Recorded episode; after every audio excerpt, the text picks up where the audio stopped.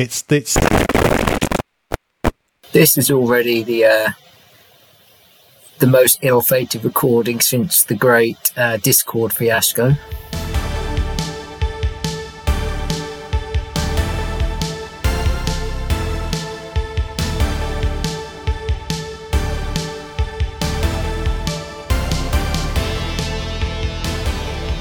Hello, everyone, and welcome to another episode of Must See Matches. I am the very tired and sweaty Kieran Lefort, and joining me as always is the maestro of Must See Matches, Mark Buckledy. Mark, how you doing? I'm good, thanks. Wedding season is over, and I survived with only one head drop, so I'm fantastic. Any context? Or uh, we decided to do a last minute two days before stag do for people flying in did zorbing, I might have chosen a zorb ball that was slightly too small for me, and I did a proper Kotobushi land upside down on head. Ladies and gentlemen, the only man who can pile drive himself in a zorb. Incredible. Well, I'm sure you'll all be happy to know it's time for everybody's favourite lesson once again. Joshi ProRes History with Professor Parkin. Sarah, how are you doing? How have you been since we last spoke? Hey up, I'm very excited about this. Thank you for having me. I didn't realize I'd been promoted to professor during my absence. Yeah, I well, I don't know what I am. I'm, you know, the loud talking one. He's the the master of the uh, stats and the facts. So uh, I guess I'll get. And I possess no skills, but do bring the ability to talk a lot. So that you bring, really you bring a lot of knowledge, which is uh, which is why we keep having you back. A lot of knowledge about something very specific, like a very specific gap in our own knowledge. Really, I think. So, are you guys ready for your date with Destiny? Very good. Very good. Um, if you call it a segue, it's no longer a segue, uh, unfortunately. Uh, also, I was just wondering how loudly I could get you guys to like cringe and groan simultaneously on mic. That was the dream. We'll see. I'm sure you've heard my jokes. I was going to say, I'm sure Mark's got a cracking. The bar is low, in fairness. Stored up somewhere. Uh, yes, indeed. This is, in fact, the Destiny Climax, uh, which is the special name given to just this match. Akira Hokuto versus Manami Toyota from AJW Destiny, September 2nd, 1995, at Budokan Hall, allegedly in front of 14,800 people. But we are in the prime era of inflating attendances, so who knows? I don't even know if you're allowed to get 14,000 people in Budokan. Isn't it 18? Or 16 honestly it wouldn't surprise me if this was it, it, wouldn't surprise me if this was not a worked figure actually bearing in mind that big egg wrestling universe had happened less than a year before this mm. which got 40,000 people into the Tokyo Dome. Mm. Um, and I think I think the attendance that was announced for that was 42 and a half and mm. you know comp, comp, tickets and things like that take that with a bit of pinch of salt but yeah.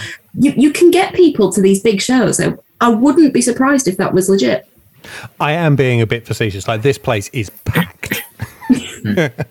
but the thing with Budokan is like it's always like a mile and a half between the ring and the barricade. Like they don't like sitting people too close to the action. Well, I think as this match demonstrates, you can't guarantee that the wrestlers will not end up taking up as much space as you can possibly allot them. That is that is true. Yeah. They didn't necessarily want to stay uh, their side of the barrier, did they? Um, so what is the I I saw you two going back and forward on Twitter and I was like I was running short on time like right I'm doing no research on this because Mark appears to have done a lot and Sarah just has the entirety of Japanese women's pro wrestling in her head at oh, any God. given moment. No pressure.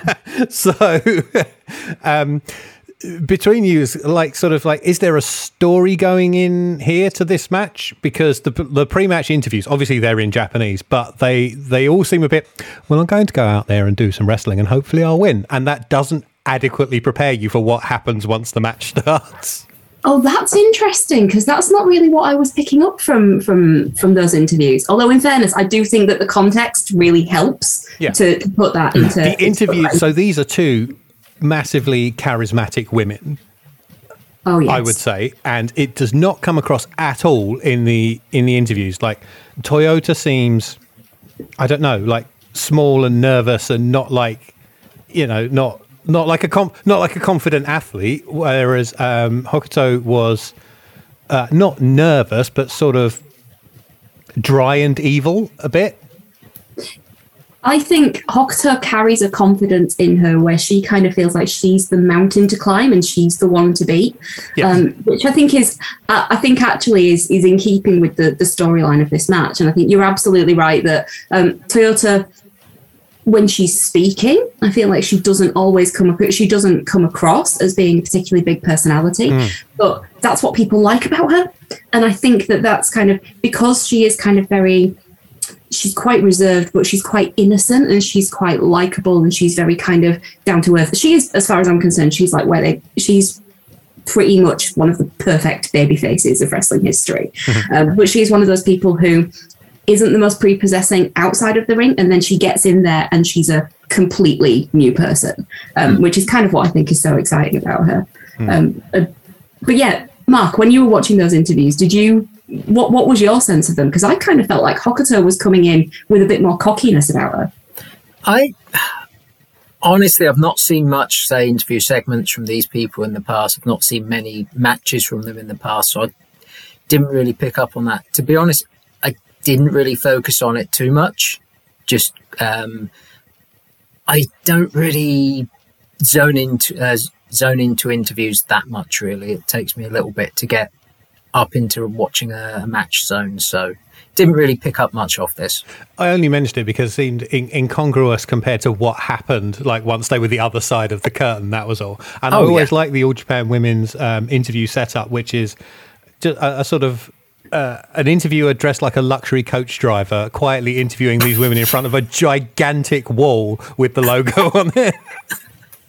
Somebody made a lot of money out of making like the pull-up banners and the sock walls and things that they yeah. used at whatever, wherever they went. It's yeah. uh, you know signage for signage in Joshi has always been a big business. I think. Yeah. But yeah, I really enjoy that about it, and I feel like it's a recurring thing actually in Joshi because I don't know whether it may actually be a must match, must see match, but I don't know whether you've um, seen it before. The infamous um, exploding barbed wire death match between Megumi Kudo and Combat Toyoda. Oh, That's it comes later on. I was really hoping you were going to say that. Um, but you'll see the same thing in the pre-match interviews for that as well. I mean, that's Toyoda's retirement match, but mm. they are they, they come into it like they're about to go out there and kill each other, and they each come into it looking very earnest and being mm. kind of very serious about the whole thing. It's just it's very much about the way that Joshi performers approach their craft at this point. I it's more sports-like, isn't it? Yes. Mm.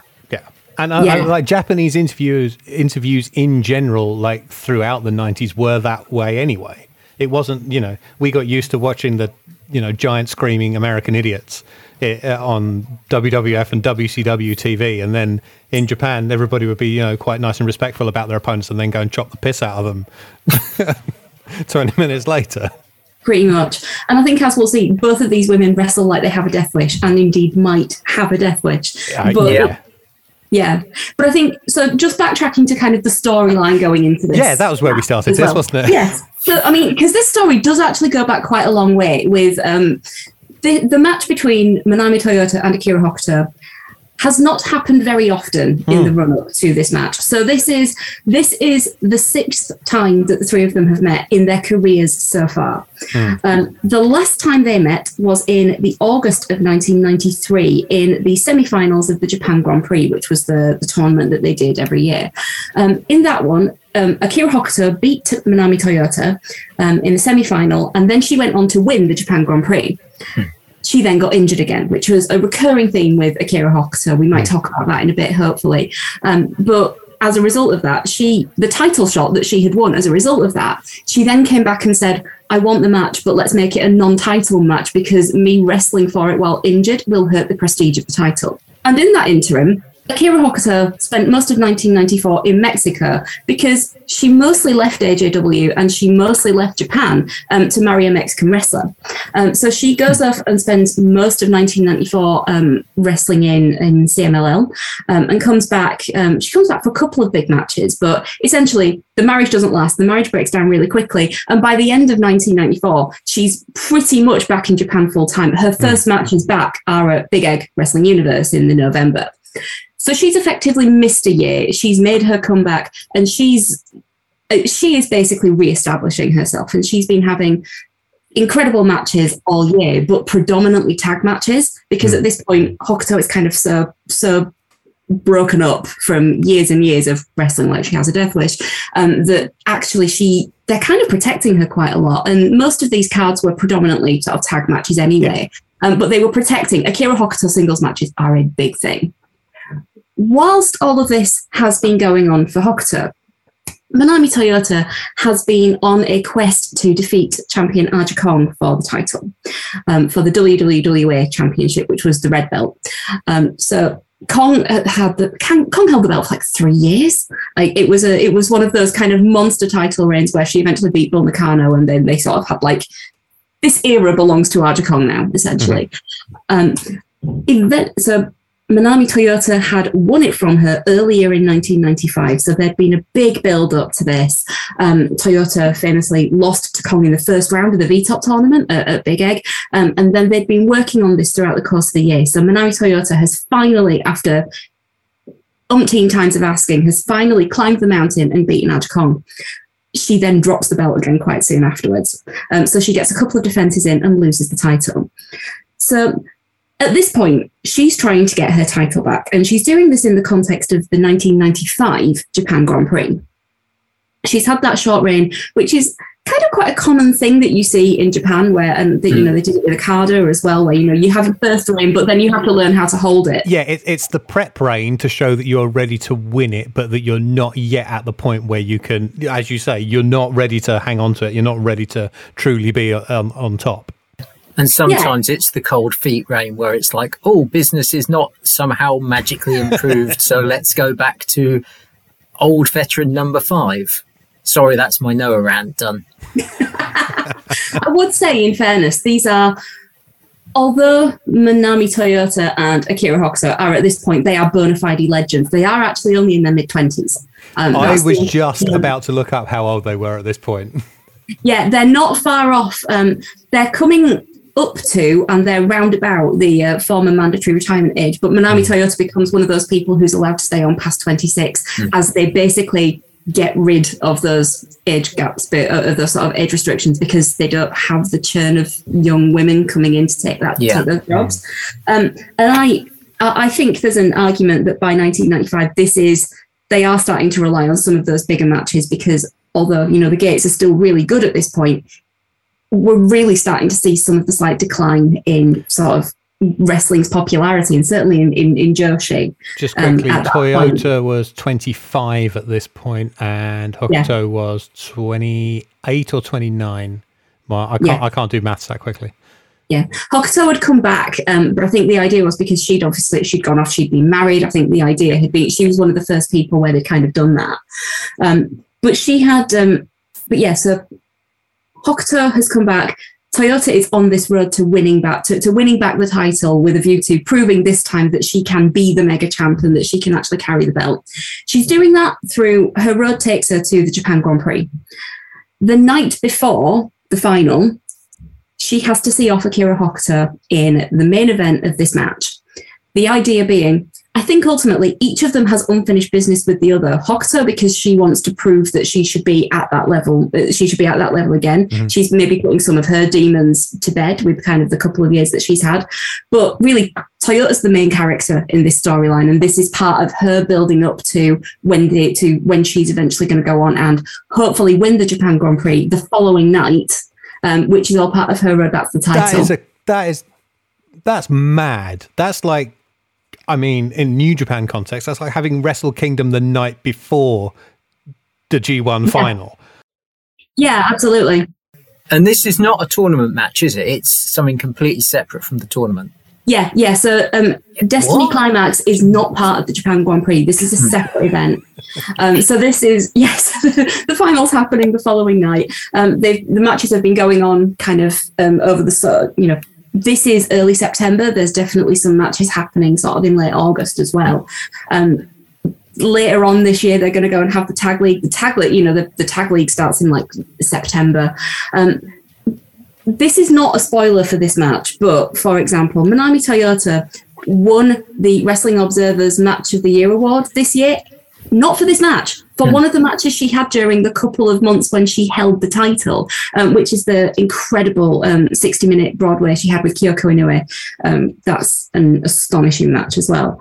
Um, but both of these people are on, like, are in the years of their lives, and they mm. are finally at the point where this is the kind of big show that they're kind of doing because they can as much as anything, mm. because Toyota and Hokuto are finally the generation who have gotten to a point where men talk about them as being on a par with the men. And as much as that kind of grinds my gears because you know who knew we needed men to tell us that we you know that we were good at stuff Yeah, sorry But- about that.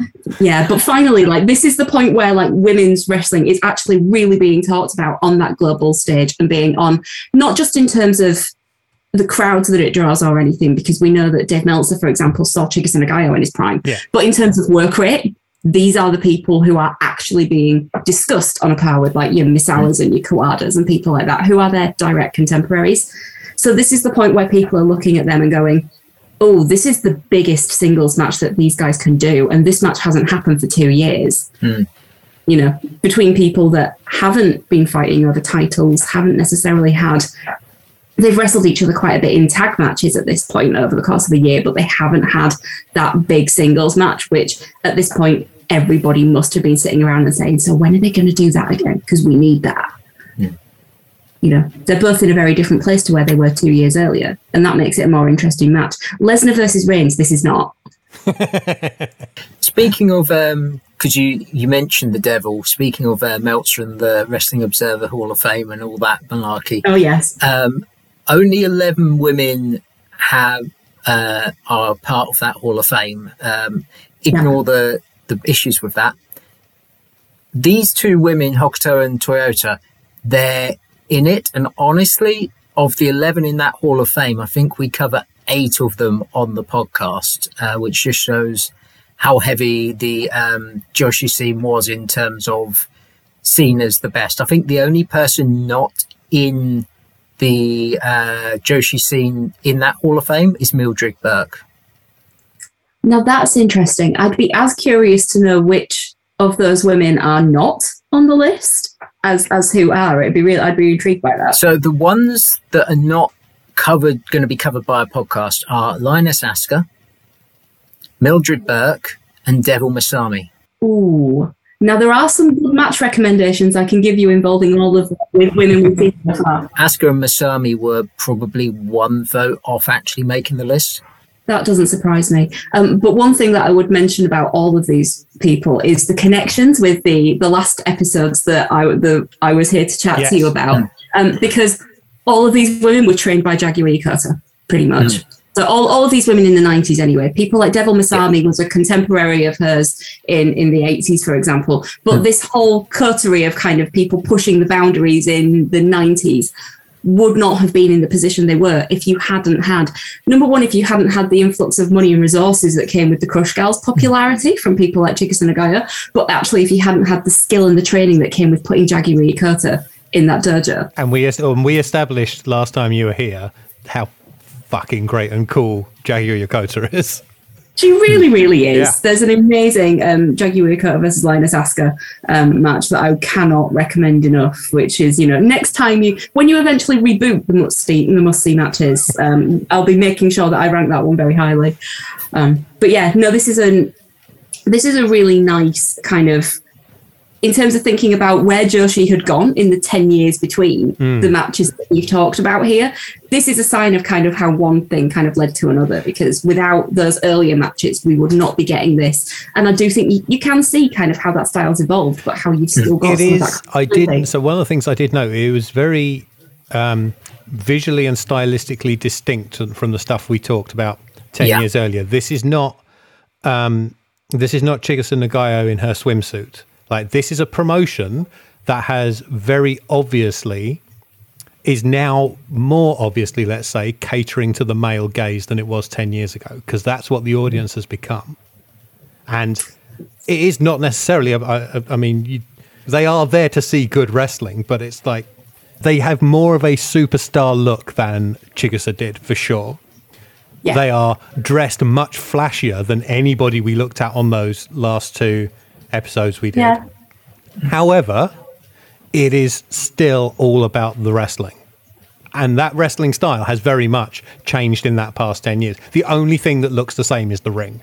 Yeah, I think that's fair. And, and to be honest, Even the referees improved. Oh, yeah. it's the, I assume he was immediately fired after that hair match we talked about. Are you still really upset I hate that referee? man. I don't know whether they had a mandatory retirement age, but you know, maybe they could have introduced one for the refs at that point. I don't know. Uh, but yeah, I think that is it's interesting when you see kind of how they might have like borrowed elements from kind of men's wrestling Hmm. as well, and you know they're they're they kind of know that they're in competition with All Japan. To be honest, they know that they're you know they know that they they've got those male rivals as well, um, so they know that they're offering something different. Um, and part of what changed in in that decade in between these is the proliferation of other wrestling companies as well. So you've had um, so it was actually um, JPW was the one that um, JPW JWP? JWP. JWP yeah JPW is a very different thing. Um, JPW um, was really the one that started with kind of putting a lot more into the costumes and putting a lot more into the entertainment, and then. That's a competitive thing. Like you really have to start pushing those boundaries and kind of leaning into the spectacle of it a little bit more as well. So we're already in the era, for example, you know, come 1993, we're already in the middle of a lot of these big interpromotional matches and interpromotional, and interpromotional shows. So there's very much an element of direct comparison there as Yeah. well. yeah, we're only a couple of years removed from the big uh, AJW versus JWP program, aren't we? Yeah, yeah, absolutely. Um, and the interesting thing that's going on in the background here is that um, since Manami Toyota has lost the title, it's actually currently in the hands of Dynamite Kansai. So it actually, at the moment, they are planning on working their way back to the top title. Hmm. Toyota and Hokuto are both wanting to prove that they're at that level. At the moment, someone who's not even from AJW is their champion. Mm-hmm. And and that's the point where, you know, they feel like there's an element of maybe it shows you a sign of how things were going creatively and in terms of talent and what they wanted to do with the company at that point as well. Um, but absolutely, it's it's an interesting sign of the times. I think the fact that they were they weren't afraid to put the title on someone like that, but it gives a bit of extra weight to this storyline because it means that everybody else now kind of wants to win that back for. For themselves and for the company, and you know, there's an element of pride at, at stake. As Mark and I have discussed on podcasts that aren't this one, Japan very much likes a the promotion has to rally together to get back their a title from an outsider. Yeah. Big fan of Meiko Satomura's title running Stardom um, from quite a few years ago. By the way, if you ever if you're ever interested in going back and looking at that, that's one of the reasons. That's one of the times when it worked really well. Oh, if you if you do it right, uh, an outside outsider guy is just. fan- there's so many different ways to make it work. If you do it wrong, it's Nassau winning the Triangle Gate titles. anyway, So point, guys. yeah. Uh, so, uh, Budokan Hall, 14,000 people. Um, it is the Dangerous Queen versus the woman who once uh, unknowingly clapped her hand down very hard on my extremely sunburnt shoulder. Wait, excuse me. In 2010, Context, uh, in 20, 2010, I went to an Oz Academy show at Shinjuku Face, and oh um, my god, I'm so jealous. uh, and Manami Toyota was doing uh, pictures for free at the merch table during intermission. So I went and got one, and she smiled big at me and s- clapped her hand on my shoulder as we as we uh, uh, moved in for the Polaroid guy. Uh, what she didn't know was a week earlier in Australia, I'd got horrifically burnt on Bondi Beach. oh my Yeah, god. I, uh, I have the photo. I'll, I'll put it up. Uh, you can see if you can tell through my grin that I'm in incredible pain. Um, but I'm not about to tell a wrestling legend that she just really hurt me. Bless her. And- if she'd known, I'm sure she seems like a very, very nice lady. I'm sure that if she she'd was. known, Uh, uh, she spoke not a word of English, but she seemed lovely. I don't know when when it was that you saw her, but I saw her in um, when she first when she came to the UK for Pro Wrestling Eve I a remember, few years ago. yeah, Yeah, didn't speak a word didn't speak a word of No. English, but that was when I met her as well. No, Um, she seemed very nice, but slightly baffled by why everybody knew who she was and liked her so much. uh, I think she was just baffled that there was a white guy in the crowd when I saw her. I was I was literally the only non-Japanese person in Shinjuku Face. Um, and Hokuto is one of my ones that kind of got away. Like through my trips to Japan, I've been able to see at varying states of disrepair, like basically what I would call all of my 90s Japanese wrestling heroes. Uh, and the three that I've never got to see were uh, Masa Chono, Atsushi Onita, and Akira Hokuto. Well, in fairness, Akira Hokuto is mostly busy being a celebrity housewife That's true. nowadays, and has been for quite a long That time. That is true. She hasn't felt the need to come and beat up Stalker Ichikawa for a while. I mean, fair play if she does. To be fair, I, I, I respect that. Are you guys um, aware of? I do feel like it has to be mentioned every time Hokuto appears on a podcast. Are you guys aware of um, her meeting and relationship with Kensuke Sasaki? Oh, and The how that all salacious part of the rumours. Very much, It's but we not can rumored. I recap it think here. it's been yeah. As I kind of mentioned last week, uh, matches with that are over 20 years old, I want to kind of provide a bit of history and context to. So maybe not everybody does know about the Kensuke Sasaki and Akira Hokuto story. So feel free to recap. Well, our story returns to the year that eventually we're going to start talking about Destiny Climax in folks in 1995, um, and it comes from it, it comes from a show called Collision in Korea, which is a wrestling show that yes took place in North Korea because Antonio Inoki is insane, um, and essentially it was a big joint show in in Korea and. Recently separated from her previous husband Akira Hokuto, um, meets um, Kensuke Sasaki whilst they're working this show they they meet they go out on their first date by all accounts they have a lovely time How They on earth home. they managed to have a date in Pyongyang as foreigners is beyond me. I imagine their date was maybe the hotel restaurant if they were lucky. well i i from what we know of what happened afterwards it wouldn't surprise me if they didn't go much further than the hotel because that's where they spent the rest of the night keeping the entire hotel awake and they came downstairs the next morning for breakfast and they were engaged Yeah, yeah. Hey, it seems to still have worked. to this day. Like, yeah, and Yeah. don't get me wrong, it works. You know, fair play to them all. But you know, Wasn't the just imagine- story that Sasaki's uh, New Japan co- co-workers basically tried to guilt him into proposing? That's the version I've heard. What really? I I heard something that supposedly it was a case of we obviously know what's happened. You've got to do the right thing. Maybe that's just where I've heard it from. Maybe that's not the true story. I like the version where they just where they just decide that everything's going so well that they're going to get married. I'm going to Yeah. stick. I'm going to choose to believe that version of events rather than effen- effectively a shotgun wedding. Yeah. So that's so that's Akira Hokuto, folks. I, I'm trying to think if we've got any like notable stories um, from Manami Toyota, but mostly apart from just being really into motorbikes, she seems like pretty chill. So, with all that tabloid gossip out of the way, let's talk about a wrestling match. Uh, Akira Hokuto comes out to Oro de Ley by Luis Miguel. Uh, can either of you name Miguel's other big contribution to Japanese pro wrestling? No, I didn't even know that that was who had made Oro de Ley. So thank you for that. He, he's not um, Ultimo Guerrero. Ultimo Guerrero? Ultimo Dragons. He is. Separados yes, guy, he's is he? the man who Really? recorded Separados, the track that uh, Dragon Gate Network mutes every damn show. Guys, pay for the rights. Yes. Just once. Yes, exactly. Uh, well done. You score an extra point. Um, Hokuto uh, looks amazing in this full black wedding dress with a headpiece and a bouquet, and you can't see her face, you can't see any of her body. She just looks like this lacy black ghost coming down the aisle. Uh, and Her wedding was about a month later, I think. I was going to say uh, she doesn't actually marry Sasaki for another month.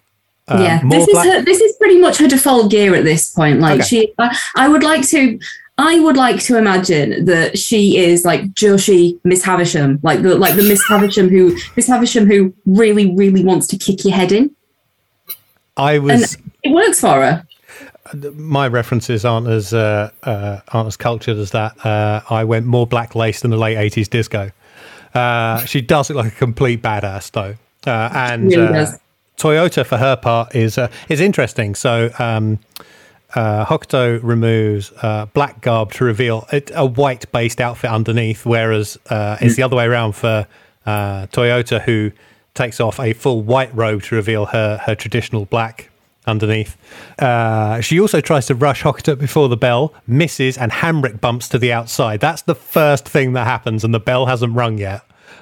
my favorite thing my, my favorite thing about this is that toyota is not even i- i- is not even in the ring yet hokuto is not even out of her robe she does Yeah. that onto her onto the floor just with like bits of bits of lace just like flying everywhere and then she drags herself back into the ring and finally disrobes Yes. It just Yeah. it's such a good visual just like bits of like fabric everywhere Yes. Um, uh, and, and once they get back inside, so Hokuto offers a hand, Toyota takes it and is immediately back suplexed, and the ref calls for the bell. Um, yes You cannot. We it's a trap we kind of fall into on the show. I definitely fall into, which is becoming Mr. Play by Play. You cannot describe this match move by move. There is You no. can't. I, Yeah. I I watched this twice, and so, so I I do my fan watch first, and then I do my podcast host watch later on, where I take where I pause and I take notes. It would have taken me an hour to get through this twenty minute match if I wrote down everything they did. They it's non stop big bombs and counters backwards and forwards, for better or for worse.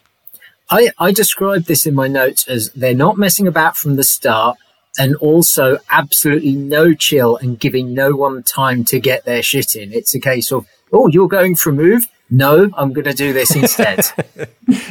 What I love about this is just how aggressive it feels. oh, it feels like- really is. It feels like the thing is they both know what a threat the other is, and they know that they have to try and put each other away very early on. So they Yeah. go so they go for it. I wrote in my notes both women have a death wish, which becomes a recurring theme Oh. throughout this. Yeah. Uh, a Toyota's manifests itself as it often would with her never saying top rope drop kick to the outside. The only other person I've I can recall seeing do that is Great Sasuke, and we know how mentally stable he is. Kota Ibushi's done one once, which was a springboard missile drop kick style drop kick. And Yeah. it hit Dick Togo square in the head. It's one of the most ridiculously. How did he do that? Moves Yeah, I think I've and seen. as you say, once even Kota Ibushi decided he was only going to do this once. And that's I a am- man who's literally sprayed fireworks on himself in Bethnal Green. Exactly. Exactly. But I'm always constantly amazed at how Manami Toyota is didn't end up in a wheelchair with some of the stuff she does. she's one of those people who continues to amaze me that she can still walk. I mean, same for Hokuto, to be honest, but for slightly Yeah. different reasons. Um, for slightly different reasons, because she isn't doing like missile drop kicks to the floor, but she genuinely does not seem to care about whether she has a functioning neck or not. No. And considering that this is a woman whose legend was born when she broke her neck in the first fall of a two out of three falls tag match in 1987, and then finished the match in places holding her head in place on the top of her neck. Yes. Um, the fact that she is taking suplexes that high on her shoulders and on her neck in, in 1995, that kind of brings in part of the element of danger because you can hear the crowd going for it every time she lands like that. There's an element of kind of almost, there's a kind of morbid fascination with the fact that, like, she's like, she's basically held together with string at this point and she's still doing this. Like, every time these women go backwards and forwards like this, everybody knows how high the risk is. Um, and this and the pace is genuinely breathtaking. It's that combination of the tension and not having a chance to really process it. And also the thing is, you say about like how held together with string she is. She only debuted in what 1985, so it's like Um, so she was a little bit later than that. So Hokuto was 1986, um, I so that was nine years, and by this point it's like, yeah, we need to wrap her in bubble wrap and keep her in the uh, good box. But have you seen the schedule?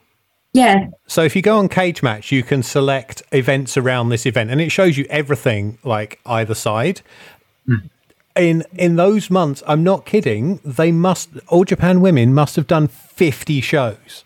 It, Yeah, they did. It's mad. It's something ev- almost every day from the first of August until the end of September until the end of October. to an extent, they're kind of trying to they're, they're trying to protect everybody by booking them in tag matches as well. That's always what But they, a that's tag always what they do. day But- is still a wrestling match. Yeah, and actually, an AJW tag match, it's only protecting people by their standards, not by Yeah. anybody else's. These people are still doing mad moves in every single one of those matches. So Yeah, it's- it's, really tiring. none of them are a Toriyano match. Like it's all.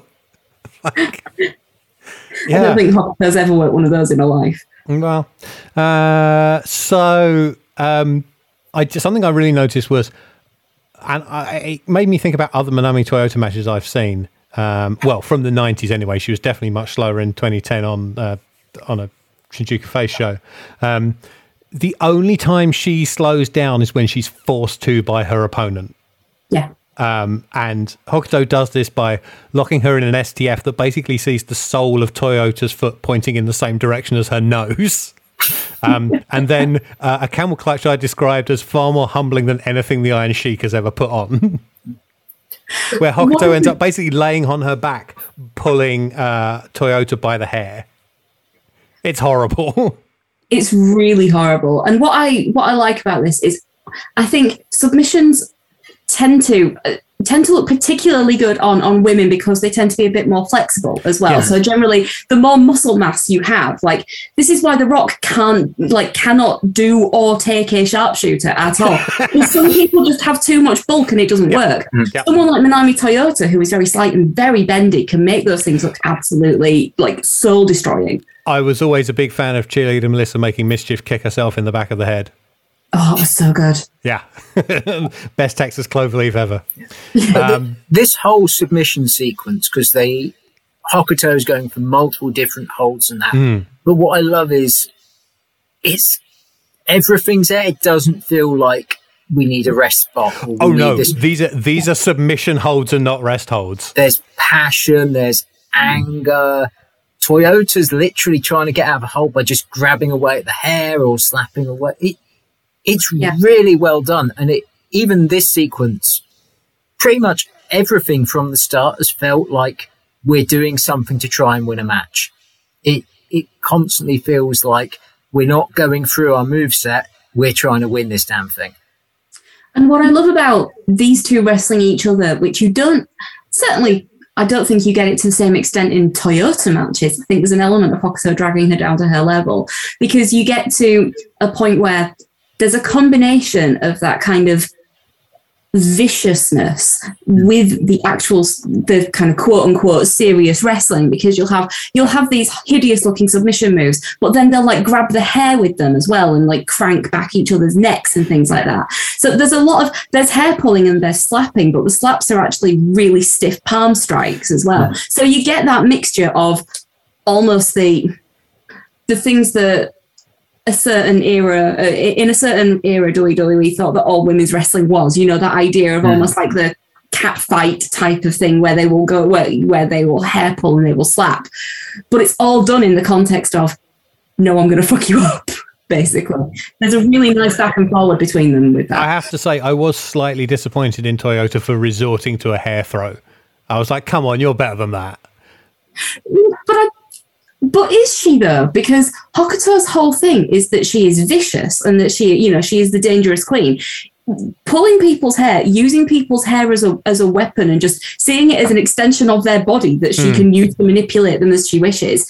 That's kind of always been part of her deal, actually. Hmm. And you can see it being the kind of thing where you have a really dangerous opponent in someone like Toyota, you're going to pull out every trick in the book. So to hmm. me, that kind of feels quite in keeping because the story of this match really is Hokuto coming in and saying, "Oh, you think you're going to beat me?" and she comes in wrestling and carrying herself a bit more like I'm the man and I'm the one you've got to beat. Hmm. Hmm. You know, and she she brings in this kind of physicality and this violence, and there's something very very relentless about her, which is a really nice foil for Toyota being this kind of almost unkillable babyface who can't help but get back up and who can't help but find a way to win, hmm. even if it might kill her in the process.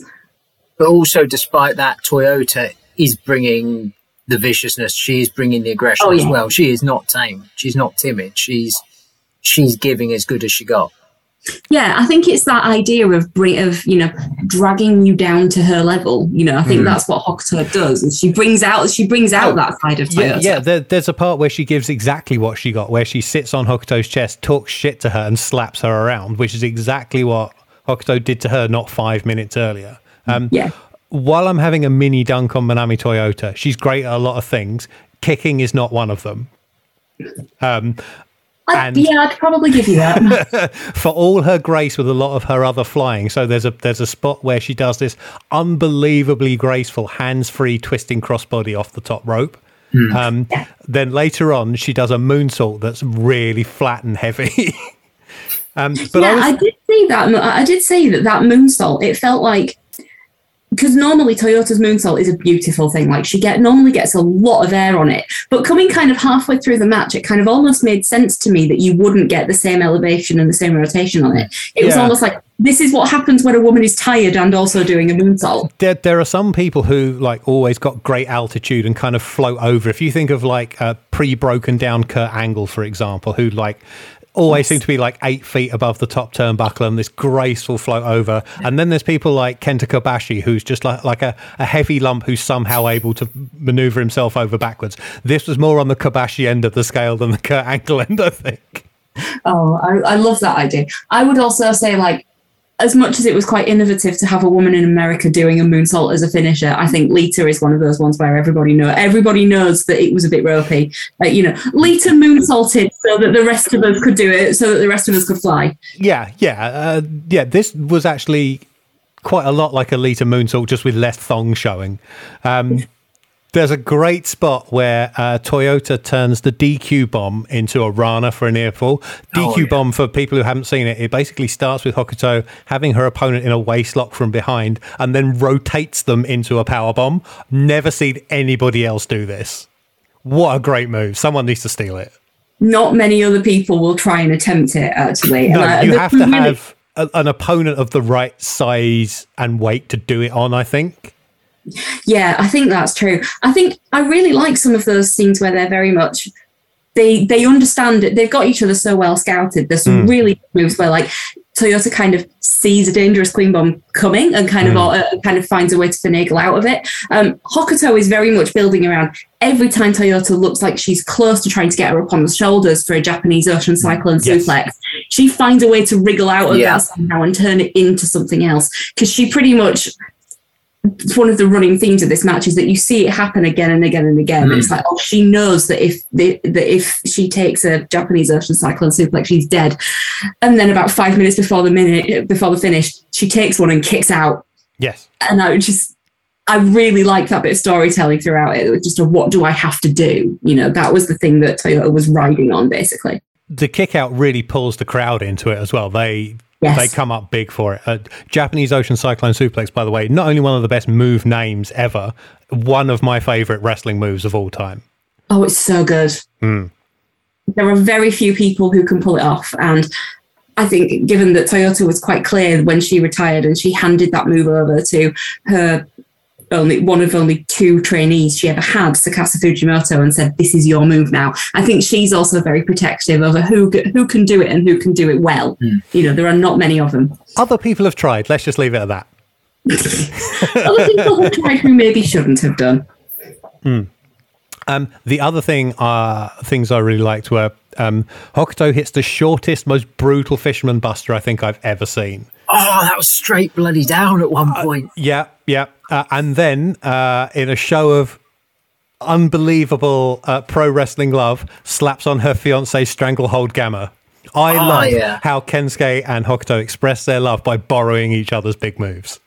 Doesn't it disappoint you though that that means that like Sasaki doesn't do any of Hokuto's moves as well as she does. So she does all of his moves better than he does, and then she does all of her moves better than he does as well. So ultimately, when they when they swap each other's finishes, mm. the average quality declines quite a bit. it's just really disappointing. Uh, so the wrestling isn't paying dividends. Uh, so Toyota hauls Hokuto outside, lays her on a table, and hits a top rope splash. The table gives so little on impact that the ring crew just lift it back over the barrier and put it back where it was. It, it, it was the Masato Tanaka special, probably before Masato Tanaka was even outside of his oh, what are the senpai going to make me eat now that's really gross face? I have to say, rewatching this match, which is a, a match I've seen many times, I, I, I rewatched it. I was like, I think this was the first time I truly appreciated that they're still going at it. And in the background, you can just see the ring crew lifting this table back over the barrier and yep. putting it back. Yep. Just being like, well, someone's got to clean this up. Uh, flashbacks to the WrestleMania 10 ladder match as the camera has this inc- cameraman has this incredible shot starting in a mid on Toyota and getting her in focus and widening out a little as she steams across the ring into a hands-free top rope flip dive and then the referee walks right into the lens so you don't see. I assume she missed. You don't see if she hits or misses. Uh, Hokuto just oh, sort yeah. of rolls away, and then we see Toyota in pain on the floor. So I get. I guess she missed. Uh, I called the referee Hebner, uh, which. um, uh, so you know this is serious. You, you know how serious this whole doing things on tables just to see if they ever are going to make one break segment of this match. You Oh, yeah. can tell that they're both getting quite concerned about each other's well-being because there's moments where they actually seem to be stopping to check on each other. Oh, yes. Not something either of them is necessarily known for doing, certainly There's, not other. There's a lot of the cell hug uh, in this section of the match. Um, Oh, I, yeah. I I made this top rope flip dive miss at a minimum Toyota's third mental bump to the outside in this match alone. Yeah. Yeah, she doesn't care. I think we do need to take a moment to appreciate an absolutely disgusting straitjacket German suplex that Toyota does to Hokuto that lands pretty much directly on her neck.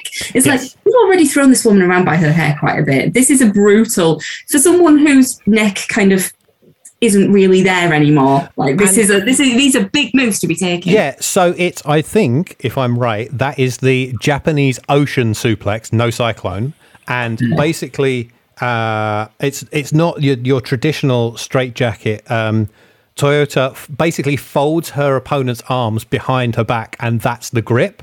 So she's not lifting them around the race; she's lifting them under the arms. Have you ever tried lifting anybody like that? Like, there's no support. You're relying on their shoulders not popping out. Like, that's an incredibly hard lift to do, even with help. Like, there's so much that can go wrong in that move. You don't have a lot of control over the landing. No. Specifically. You really are relying on your opponent. There's a reason my notes called it the "What the hell was that suplex?"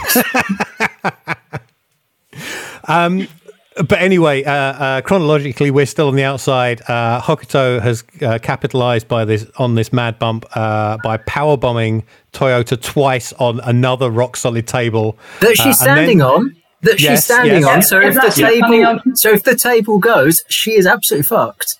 Uh, and then she hits a top rope senton, and again, this table merely brushes the lint off its shoulder and carries on with its day. It, it is the most Japanese table that ever Japanese tabled. I wonder if Matthew's ever seen this one. Um, in the background of all this, I couldn't help but notice the apron gets lifted up, and we can see a massive 90s CRT TV monitor firmly anchored under the ring, apparently playing a live feed of the show. What? To who? Having not seen the rest of the show, I have no good explanation as to why there's a there's a monitor underneath the ring. Like I don't know I, if no, anybody I, I didn't even notice that. I mean, this wasn't like there wasn't Curt Hennig waiting under a nitro ring for two hours to do a run in or anything like that. It was just, it was. There's no reason why it's there. Um, so they're both completely knackered. Uh, the referee helps them both individually back into the ring. Something else I've not seen before. He doesn't try and count them out. He helps them back into the ring. This is absolutely him looking at them and being like, he's basically the equivalent of your pub landlord at last orders, isn't he? He's just being Yeah. like, right, okay, that's enough for you guys. We're gonna get there. You know, we're gonna we- let's let's see this off. All now." right, ladies, take it inside. Yes. Um, uh, and then in the moment that absolutely killed a match I was really enjoying, Toyota just hits two Northern Lights bombs and wins. What? Right. In fairness, She had just had the shit beaten out of her. Yeah. yeah, It was so weird. yes. On the one hand, that's fair. On the other, the fact that I mean, it looks cool. You can't argue that. I feel like that is the same justification that we've been using for like the past 25 years of people not fully selling massive moves and then going on to win, which ultimately is a, a formula that Toyota was very good at. Um, I, I- I think the thing that's quite interesting about it is that Northern Lights, i Northern Lights anything is what you associate with Hokuto Yeah. rather than Toyota. So she's basically beating the woman with her own move. To- Which yeah, I think- t- Toyota's Queen Bee bomb is quite similar, isn't it? I think that's what it's called. Uh, but Yeah. the commentators, and I was listening for the second, with the second time I watched this, the commentators specifically called both of these Northern Lights bombs.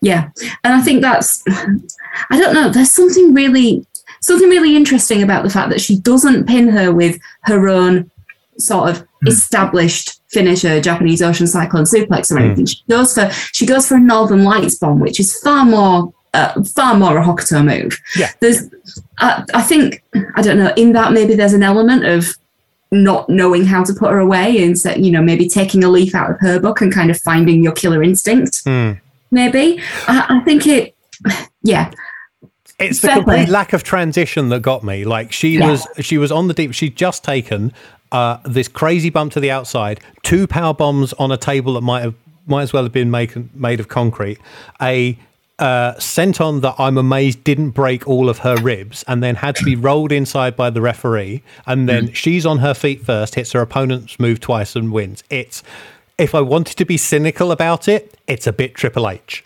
Uh, I mean, but, to be fair, Hokuto is a lot more banged up than she is. Yeah. You know, I, I think that. I mean, in general, know, yes. I yes. think, but yeah, but I mean, even though Hokuto has been doling out a lot, has been doling out a lot of moves at this point, a lot of damage has already been done to her at this point mm. in the match as well. Yeah. But she's a, you know, she has taken a lot of hits, and everybody knows she's done a lot of stuff on her neck recently, which you know is probably not something that Akira Hokuto should be doing. I, yeah, uh, don't get me wrong. I think it maybe does feel a bit of, you know, against the run of play, so to speak. It kind of needed like some kind of transition, I think. Yeah, all, that's, all that's... it needed was Hokuto to go for a big spot or something, uh, Toyota to just dodge it or something desperate like that. You could just like one or two small moves, like 30 seconds, and I wouldn't have as many complaints about it. Don't get me wrong, I love the match, but I think it just needed just a tiny bit, just a little bit of salt, just a little bit. I mean, they they do once they get to that po- once they get to that point of Toyota having the victory and and Hokuto basically staying down, they commit to that and they commit yeah, to it yeah. to the point where Toyota very clearly can barely stand when she still has to stand there mm. and hmm. receive her like novelty sign and take a trophy from the sponsor and all of that. Like literally, I have notes, ab- I have notes about the post match too. yeah, oh yeah, absolutely. Well, well, Hokuto stays down and does a stretcher job. Like she is stretchered off. You know, that's a. If you were going to be smart about it, you'd almost look at it and say, did they call the match a bit too early because Hokuto was injured? I mean, obviously, mm-hmm. you know, well, maybe, but they still they still did post match clips with Hokuto where she's yeah. walking around backstage, um, and actually they they set up um, pretty much the autumn of AJW because Mima Shimoda um, is in basically one of the people who pulls Akira Hokuto out of the ring and then is talking to her backstage. Mm. Um, and they then become a tag team that then go into the tag league in the autumn. So they're kind of rekindling their their friendship throughout this kind of scene as well. So they they so so she's probably all right, basically, is what I'm saying, or at least she's mm. not she's not injured enough to stay down. And this is Akira Hokuto, so she could literally have a broken neck. Um, but but yeah, maybe maybe they did call the match a, a, little bit early, but at least they at least they commit to Toyota selling after the match as well. So you you made a point earlier about uh, Toyota being the main character. Yes. However, the end of this match, the post match seemed more about Hokuto losing than Toyota winning. Like Toyota, so uh, uh, mm-hmm. I did wonder if this was perhaps a loser goes to WCW match, as that's where Hokuto would end up next. Um, but we get uh, uh, Daibuing Des, which is always one of my favorite calls on Japanese commentary. A man with an appalling haircut gets booed out of the building as he presents Toyota with a trophy. Uh, facially, he looks like Tetsuya Naito, and I kind of hope it was a relative. Um, that would be great. Yeah. Uh, she also appears to have won a trip to Christmas Island. Uh, what? I checked. That's a real place. No, it's not where Santa has his workshop. It's an Australian territory close to the southwest coast of Indonesia, and it looks lovely. Oh, I've heard of Christmas Island. I just did not notice that whatsoever. You've probably heard of Christmas Island from all the nuclear weapons testing that happened there in the 50s. Oh, so Manami Toyota went on a holiday and came back with three heads. Uh, that would be a hell of a that would be a hell of a storyline for the next Gaea Girls documentary or something like that. When they go back and like, okay, so what's been happening in Joshi since the downturn? Well, um, uh, Mark, do you have anything further on this match? Um, I think my my general takes on the match are it's not even 21 minutes, and aside from the table segment, it just absolutely flies by. It's yes. yeah. Um, I've got a take which I'll save till the end, um, but this felt I think a lot of the matches going back that we've done, I think modern wrestling fans will find a little bit. It'll take time to tune into because the pace is slower or the structure's hmm. different. Mm. This feels like a match where it's very easy for a 2020s wrestling fan to see this and they don't need to tweak their brain. Basically, it's like it feels very modern. It, uh, All Japan Women of the 90s was the most futuristic wrestling in the world. It was years ahead of its time. Yeah, and, and to be honest, they were being described as being 10 years ahead of their time five years before this. Yes. So, you know, they were very much, you know, there was, you know, there's a curve that the rest of the world is on, and there's a curve of what's happening in women's wrestling in Japan at this time. And, and one thing that I would say is I see what you mean about the about Hokuto getting maybe more attention in the post match than Toyota, but I think it's it's thinking about where they are in the company. Is that I I think that at this point, Toyota having finally put kind of the ha- having kind of put the ghost of Hokuto to bed, I suppose. Um, at this point, the crowd is probably quite confident that she's going to go on and win the Japan Grand Prix the following night, which she which she then goes and does. But basically, this is the bit of her story where kind of people know where she's going now at this point. So she's oh my god, she's really banged up. Is she going to be all right to win the final tomorrow? But presumably she's going to. And the intrigue's kind of already been created by the fact that she's won and by the extent to which she's sold. At this, I think fewer people realize what's next for Hokuto, and I think storyline wise, that's that's why it goes the way that it does. Um, but it got to where it needed to go. It's just maybe maybe it didn't quite get there in the most logical of fashions. There's a bit yeah, there's maybe a bit of a gap somewhere around the finish of that match. But otherwise, I feel like it kind of goes it goes in the right direction, just maybe misses a few stops along the way. Yeah, I think like you describing that, I think this would work better with a bit of context. I think it made sense to the people in the room. Yeah, exactly, exactly. And uh, we're coming into pretty much all of these matches with just being like that is the presentation in front of us. Like that 20 or 30 minutes is what we have to judge this on. Like we don't have this years of backstory and I can't do my watching a month of Raw to, you know, get the get the lead up storyline for this. Um yeah, I was slightly disappointed. I think because I'm a like I know how good both of these two are. Um, I'm big, always been a fan of both of them, and like it was just when it got to that out of nowhere finish that just kind of, I don't know, just dented it for me. I think.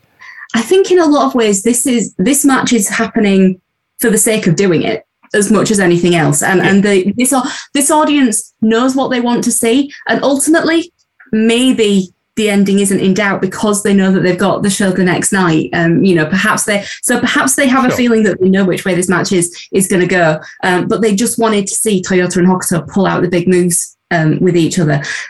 Ultimately, there's a there's probably a feeling at the time that you know nobody knows how long they've got Akira Hokuto for. Yeah. Um, and you know who knows what she's going to do next. We know that she's getting married, for example. You know, there's there's other stuff happening in in her life, and with injuries, the reason that she never won the title actually is because the reason she never won that belt. But Manami Toyota, spoiler alert, does go does win the Japan Grand Prix and then does win the title back by the end of the year. This is a hell of a 1995 for her. Um, uh, Hokuto never won that because she was always injured. Her nickname was the mummy because she was always carrying bandages somewhere. Um, so she was, you know, she was fragile, and that's a it's a product of the style that they're working for sure.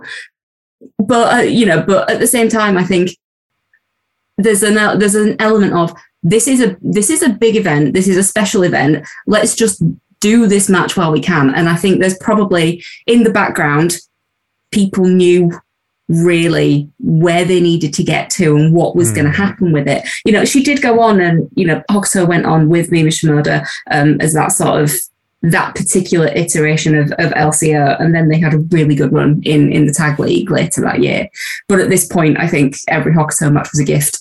Um, Yeah. So is that match she had against Meiko Satomura like several years after this in 2004 on the must see matches by any chance? Uh, what are you doing in she did not- November? Akira, Akira Hokuto has three other matches that we'll cover on the podcast, Mm. and I Many of them are after we all thought that she was at Death's Door in 1995. I think she has. She's got one against um, Satomura, and that is what year is that? 2001? 2001. Yeah, two thousand one, April two thousand one. yeah. Yes. Uh, and, and talking of the Hokuto injuries, uh, two months later in WCW, she would blow out both of her knees. Yeah. Yeah. And and yet, despite all these injuries, no woman has as many nominations in our project as Akira Hokuto, and no woman has as many matches that we'll cover on the podcast as Akira Hokuto. There we go. Wow. It's a product of what she does. It's a product of the style that she works, which yeah. is, you know, very much that never say die. There's a reason why um, Hokuto was a massive influence on Sasha Banks, um, for mm. example, because they are people who wrestle like there's no tomorrow and know that there's a you know know that there's a risk with that. I think Sasha Banks has probably kind of moved a little bit more towards the healthy um, in the past couple of years, and obviously who knows how much wrestling she's going to do again in the future. Mm. You know, what next fortnight will turn up in AEW or something like that. But for now, we don't we don't know. She might be getting out. You know, she might be quitting while she's ahead, but she's the one where you know, somebody once asked Sasha Banks on Twitter whether she was a Bull Nakano or an Aja Kong guy, and she uh, and she just turned around and went, "Akira Hokuto, please." you know, there's a you know they had that kind of similarity of kind of being being maybe a bit too like small and breakable to mm. do hmm. the kind of things that they do, but desperately wanting to kind of work at that level and create those moments that everybody mm. remembers. And that's quite funny because there's only only two US women's wrestling matches make the list and Sasha Banks is in both of them. Doesn't surprise me, actually. And there's a very clear, I think there's a clearer line between Hokuto and Sasha than there is between sort of any of the other Joshi greats and, and any of the four horsewomen. And in some ways, the, the horsewomen are maybe the nearest thing that this century has produced to what was happening in Joshi. Not necessarily that they're producing kind of Destiny 95 levels of match all the time or anything like that. Or certainly, you know, um, for example, I have a DVD downstairs that I was looking at last night, um, which is um, Best of Akira Hokuto Volume 5, and it's entirely 1993. Um, it's it, it's genuine like it, it's amazing um, these are at that level i'm not necessarily saying that the four horsewomen have been producing that kind of work all the time but what they have been doing is they they've taken women's wrestling to the point probably one of the first points in a long time where there have been men in america looking at it and going i'm watching this because it's great wrestling. And there's a lot of men who haven't really been looking at women's wrestling prior to that who were told who basically were told no seriously this stuff's good yeah. and started watching watching like maybe Sasha versus Becky from Takeover Unstoppable, or maybe any of those great um, Charlotte versus Sasha matches, um, and that's done great things for the perception of women's wrestling in the in, in the US, just as much as the tape trading in 1995 did for perceptions of Japanese women's wrestling in, in the English speaking world. There are little girls in America who want to grow up to be Sasha Banks. There are no little girls in America who wanted to grow up to be Kelly Kelly. That's a nice way of putting it, and I hope that's true. I very much hope that's true. Mark, you had one big, hot, sexy take before we finish this off. What was it? I wouldn't go that far, but oh. the the main thing that struck me is so if you, I, mean, we ask the question usually, is this a must see match? And I'm not sure if this is the must see match. I definitely think that a Manami Toyota 90s, this style match should have been on the list because she's the kind of worker where, but for me, the most interesting thing about this is, and yet I loved the match. I loved how it felt. I mean, aside from the, the issue towards the end, I loved how it felt like everything was building towards we need to win. But I am a massive uh, 2010s New Japan fan. I was on board with that for years. And there are so many parallels with this match and its structure compared to the tropes we see in a lot of the, the late 2010s New Japan matches in terms of you've got that big outside table uh, sequence. And I'm so used to that spot and where it's placed in a New Japan match that I was completely floored that the finish happened about two minutes after they got back in the ring. Um, and it just feels to me, we've said that they're 15 years ahead of time. This just felt to me like if you'd have told me that the New Japan 2010 style and Kenny Omega and Okada and all that basically just sat down and looked, watched these matches and said, well, how do we do this? I wouldn't be shocked. It's, it's mind blowing to see what, how what was old is new and to see that, yeah, Japanese women's wrestling really was cutting edge, but this is, the other thing is the 1980s stuff that we've watched. It's all about emotional investment. It's all about the the young female fans and their hero worship and their buy-in to the likes of the Crush Gals. And yes, you've got Jaguar Yokota who can do the really cool stuff really well. But it kind of shows how they've gone from that to it's not moves and work rate for the sake of it, but by emphasizing those elements and the other thing, the other changes that have happened in Japanese society, you can kind of see why, in terms of the female fan base and having those massive crowds full of girls, you can see why that had disappeared and the crowd was so different 10 years after, say, Chigusa Nagayo versus Dump Matsumoto.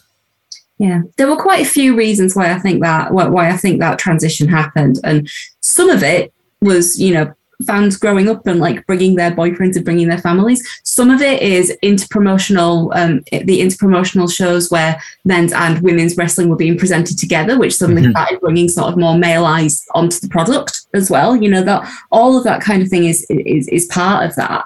Um, but I you know, I think you make a really good point in that looking at 90s Joshi is kind of like doing a 23andMe sort of DNA analysis of what the indies are now. Like, uh, that is because they're all borrowing from this. I think Kenny Omega is quite honest about one, yeah. about having watched mm-hmm. a lot of Manami Toyota matches in his time. Um, there's a, you know, there are so many of them that are going back to this, and you know, people like Hokuto and Toyota are as much, if not more influential on them than people like Kawada, for example. Um, so there's a, you know, I, I mean, yeah, in terms of this match being must see, I, it's definitely not my favorite Akira Hokuto match. Um, it's one of my favorite Toyota matches. Probably not my favorite. Probably not my favorite because again, in 1995, Wrestling Observer Match of the Year was that 60 minute Broadway against Kyoko Inoue. So, banner year for both of these women, but Toyota's best match this year wasn't even this match, let alone, you know, career best. Um, but if you want to know what the 90s Joshi style that people are referring to, like what people think that Joshi style from the 90s is, that people talk about today as their influence, this is the match you need to see that explains all of that. Um, and I just think it's a it's a perfect time capsule of what was happening kind of just at this point where it's teetering on the brink of Joshi starting to go into its downturn. And they're like, okay, we're just throwing everything at the wall here. And here's the mad stuff that we're doing because we can. It's this match is just a thrill ride from start to finish. And yes, all right. Uh, you've almost talked me out of liking the finish, guys. So thank you very much for that. I'm, I'm so sorry. Blame Kieran more than me. Ago.